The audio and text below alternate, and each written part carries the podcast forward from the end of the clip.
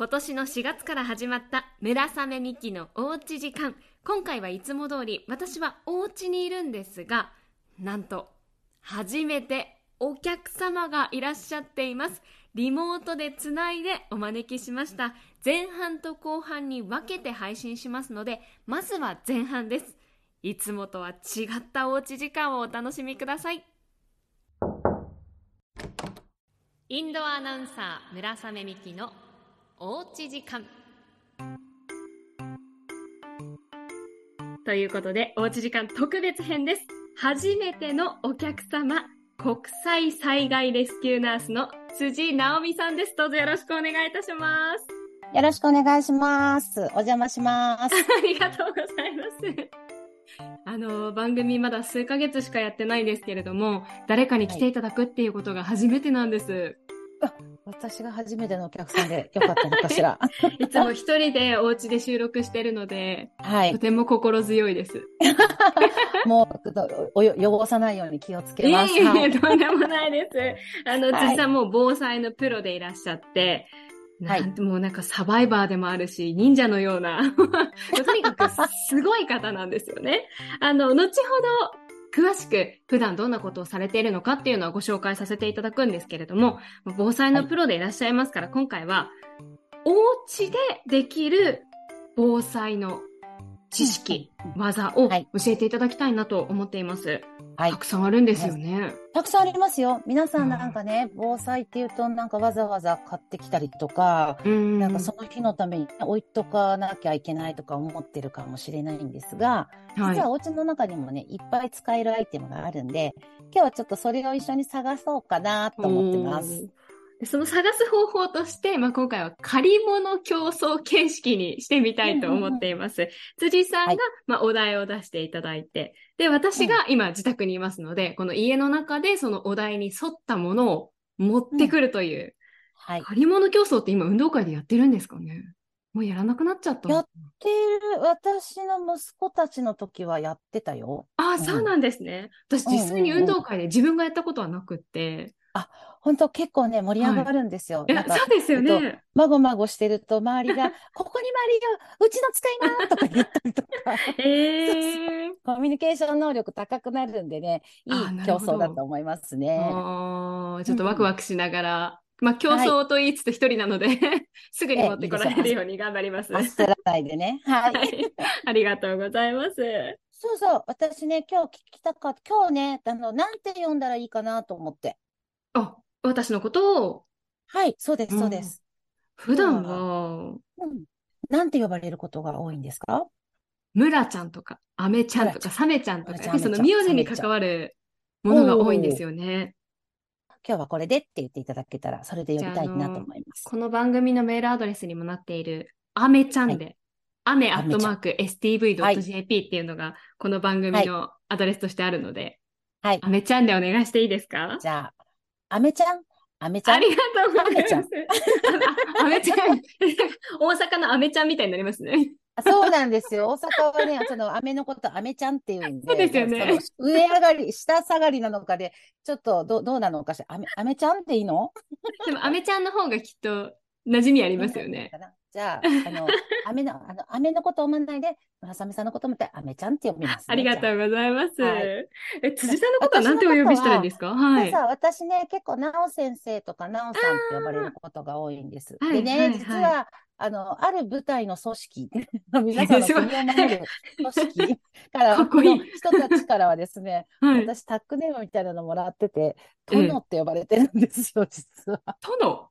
辻さんのこと殿殿様の殿ですよね。そうって呼ばれてて、あの、ジャンバーの刺繍のところにもコードネーム、殿って書いてるんですよ。実際に書いてあるんですか？はい、そうなんです。だから、ああいうところでは、あの、名字で呼ばないで、コードネームとかタックネームで呼ぶので、私はそのある組織のところでは、殿と呼ばれてるんですよ。えー、いや、ちょっと私、なお先生って呼ぼうと思ったんですけど、殿って呼んでもよろしいですか？あ、いいですよ。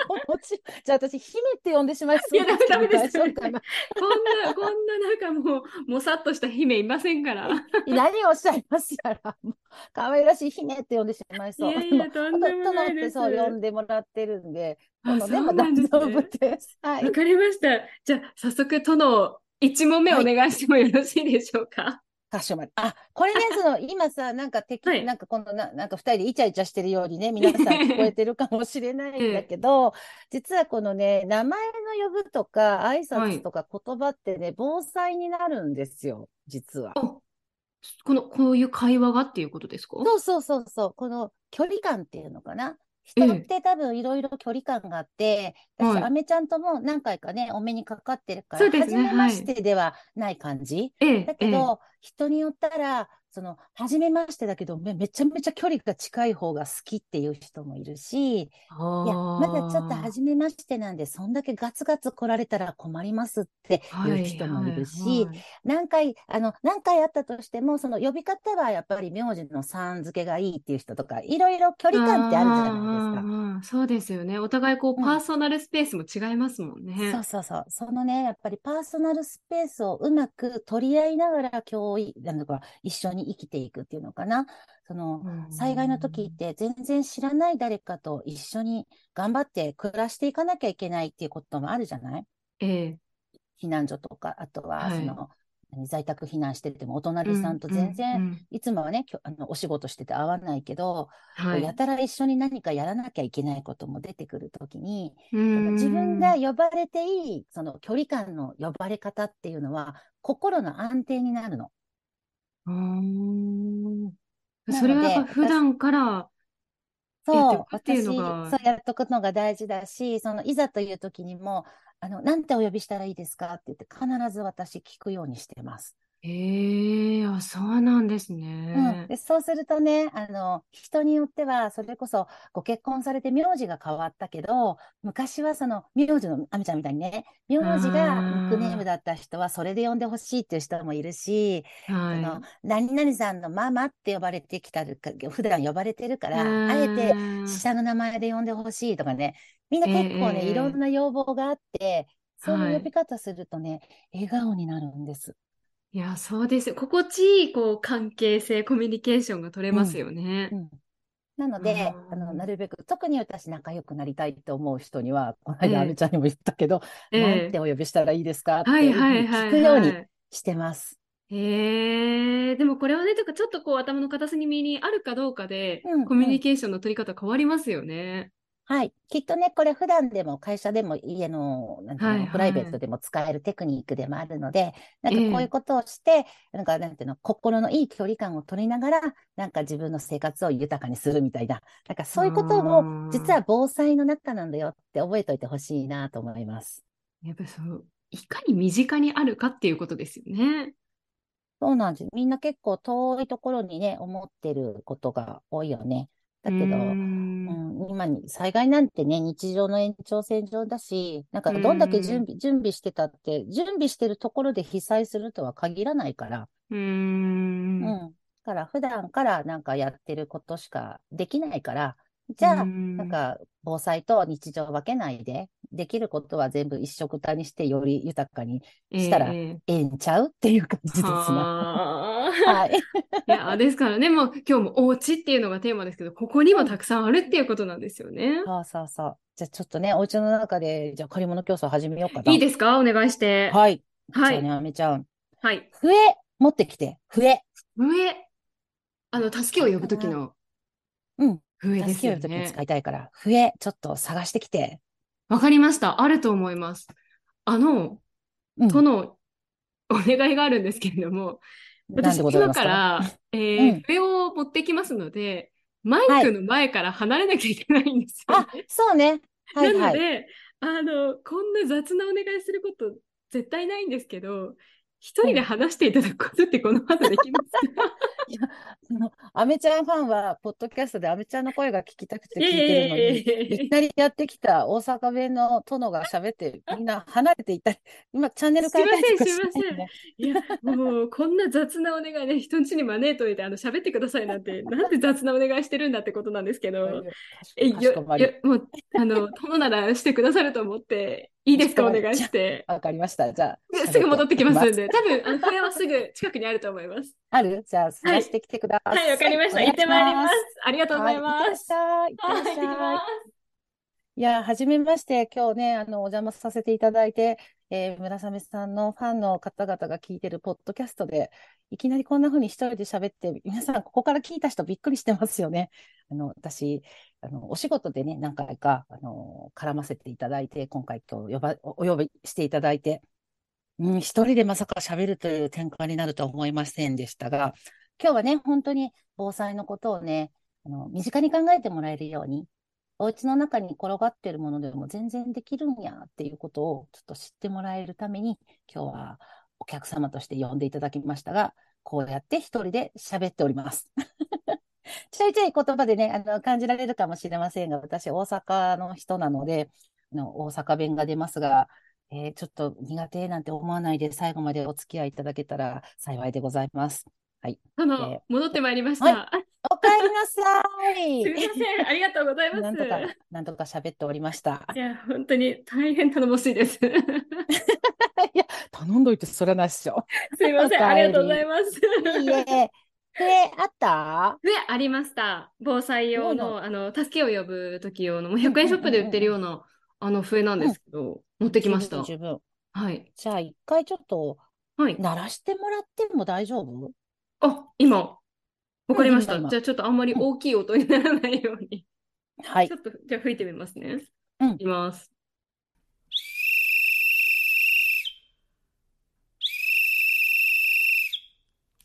あれ？なんか私が持ってるのと音が違うな。音違いますか？うん。あめちゃんの持ってる笛って、どういう形してる、はい、どういう形？あの、一般的な、うん、なんでしょう、体育の授業で使うような、うん、ちょっとこう、はいはいはい、丸みのある形の笛です。うん、中に玉が入ってコロコロするやつかな。入ってます。それね、ホイッスルっていうやつなんだけど、はい。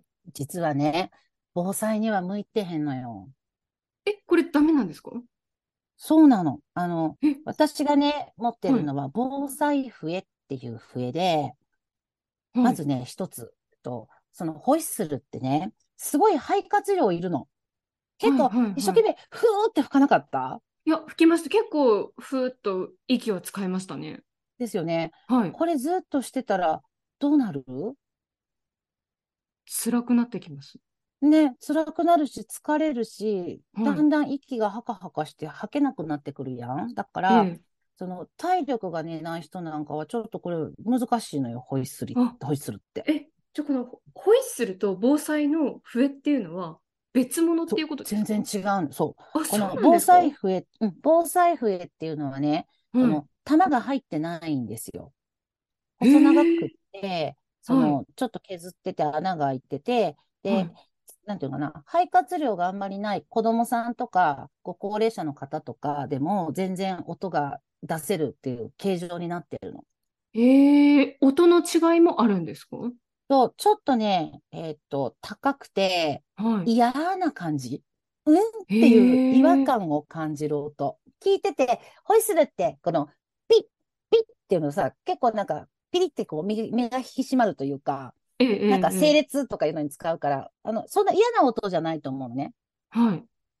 けど、防災笛は助けてもらうための笛だから、ちょっとね、イラってするっていうか、ザラってするっていうか、あんまり聞いたことがない音なんですよ。あ、そうなんですね。ちょっと私、吹いてみますね。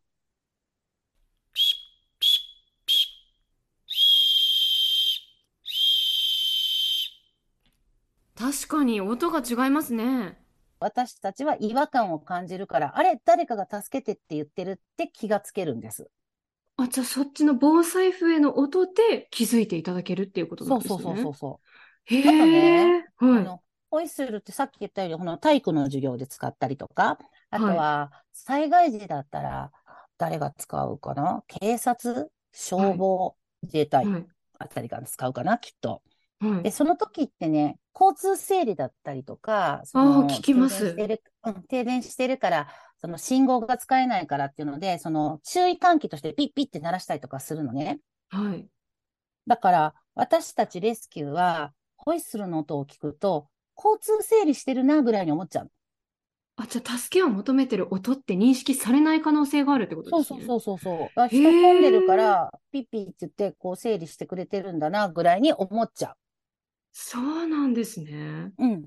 だけど、この防災笛だと、はい、その、普段聞かない音だから、え、はい、何の音？ってなって、ホイッスルとは全然音が違うから、はい、玉がないから転がる音がしないんだよ。プルルルルみたいな音じゃなくて、ピッっての、ピーっていうなんか音だから、はい、それで助けに行こうっていうスイッチが入ります。はあ。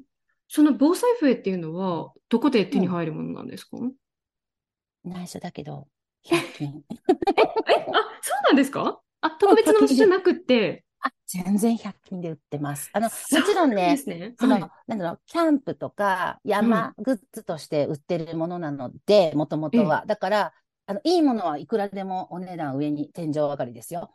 だけど、あの、100均で売ってるのでも十分大丈夫です。あ、そうなんですね。じゃあ100円ショップに行った時も、うん、その、まあ、防災笛って呼ばれる縦長のものを買えば、よりいいっていうことなんですね。うん、へえ、知りませんでした。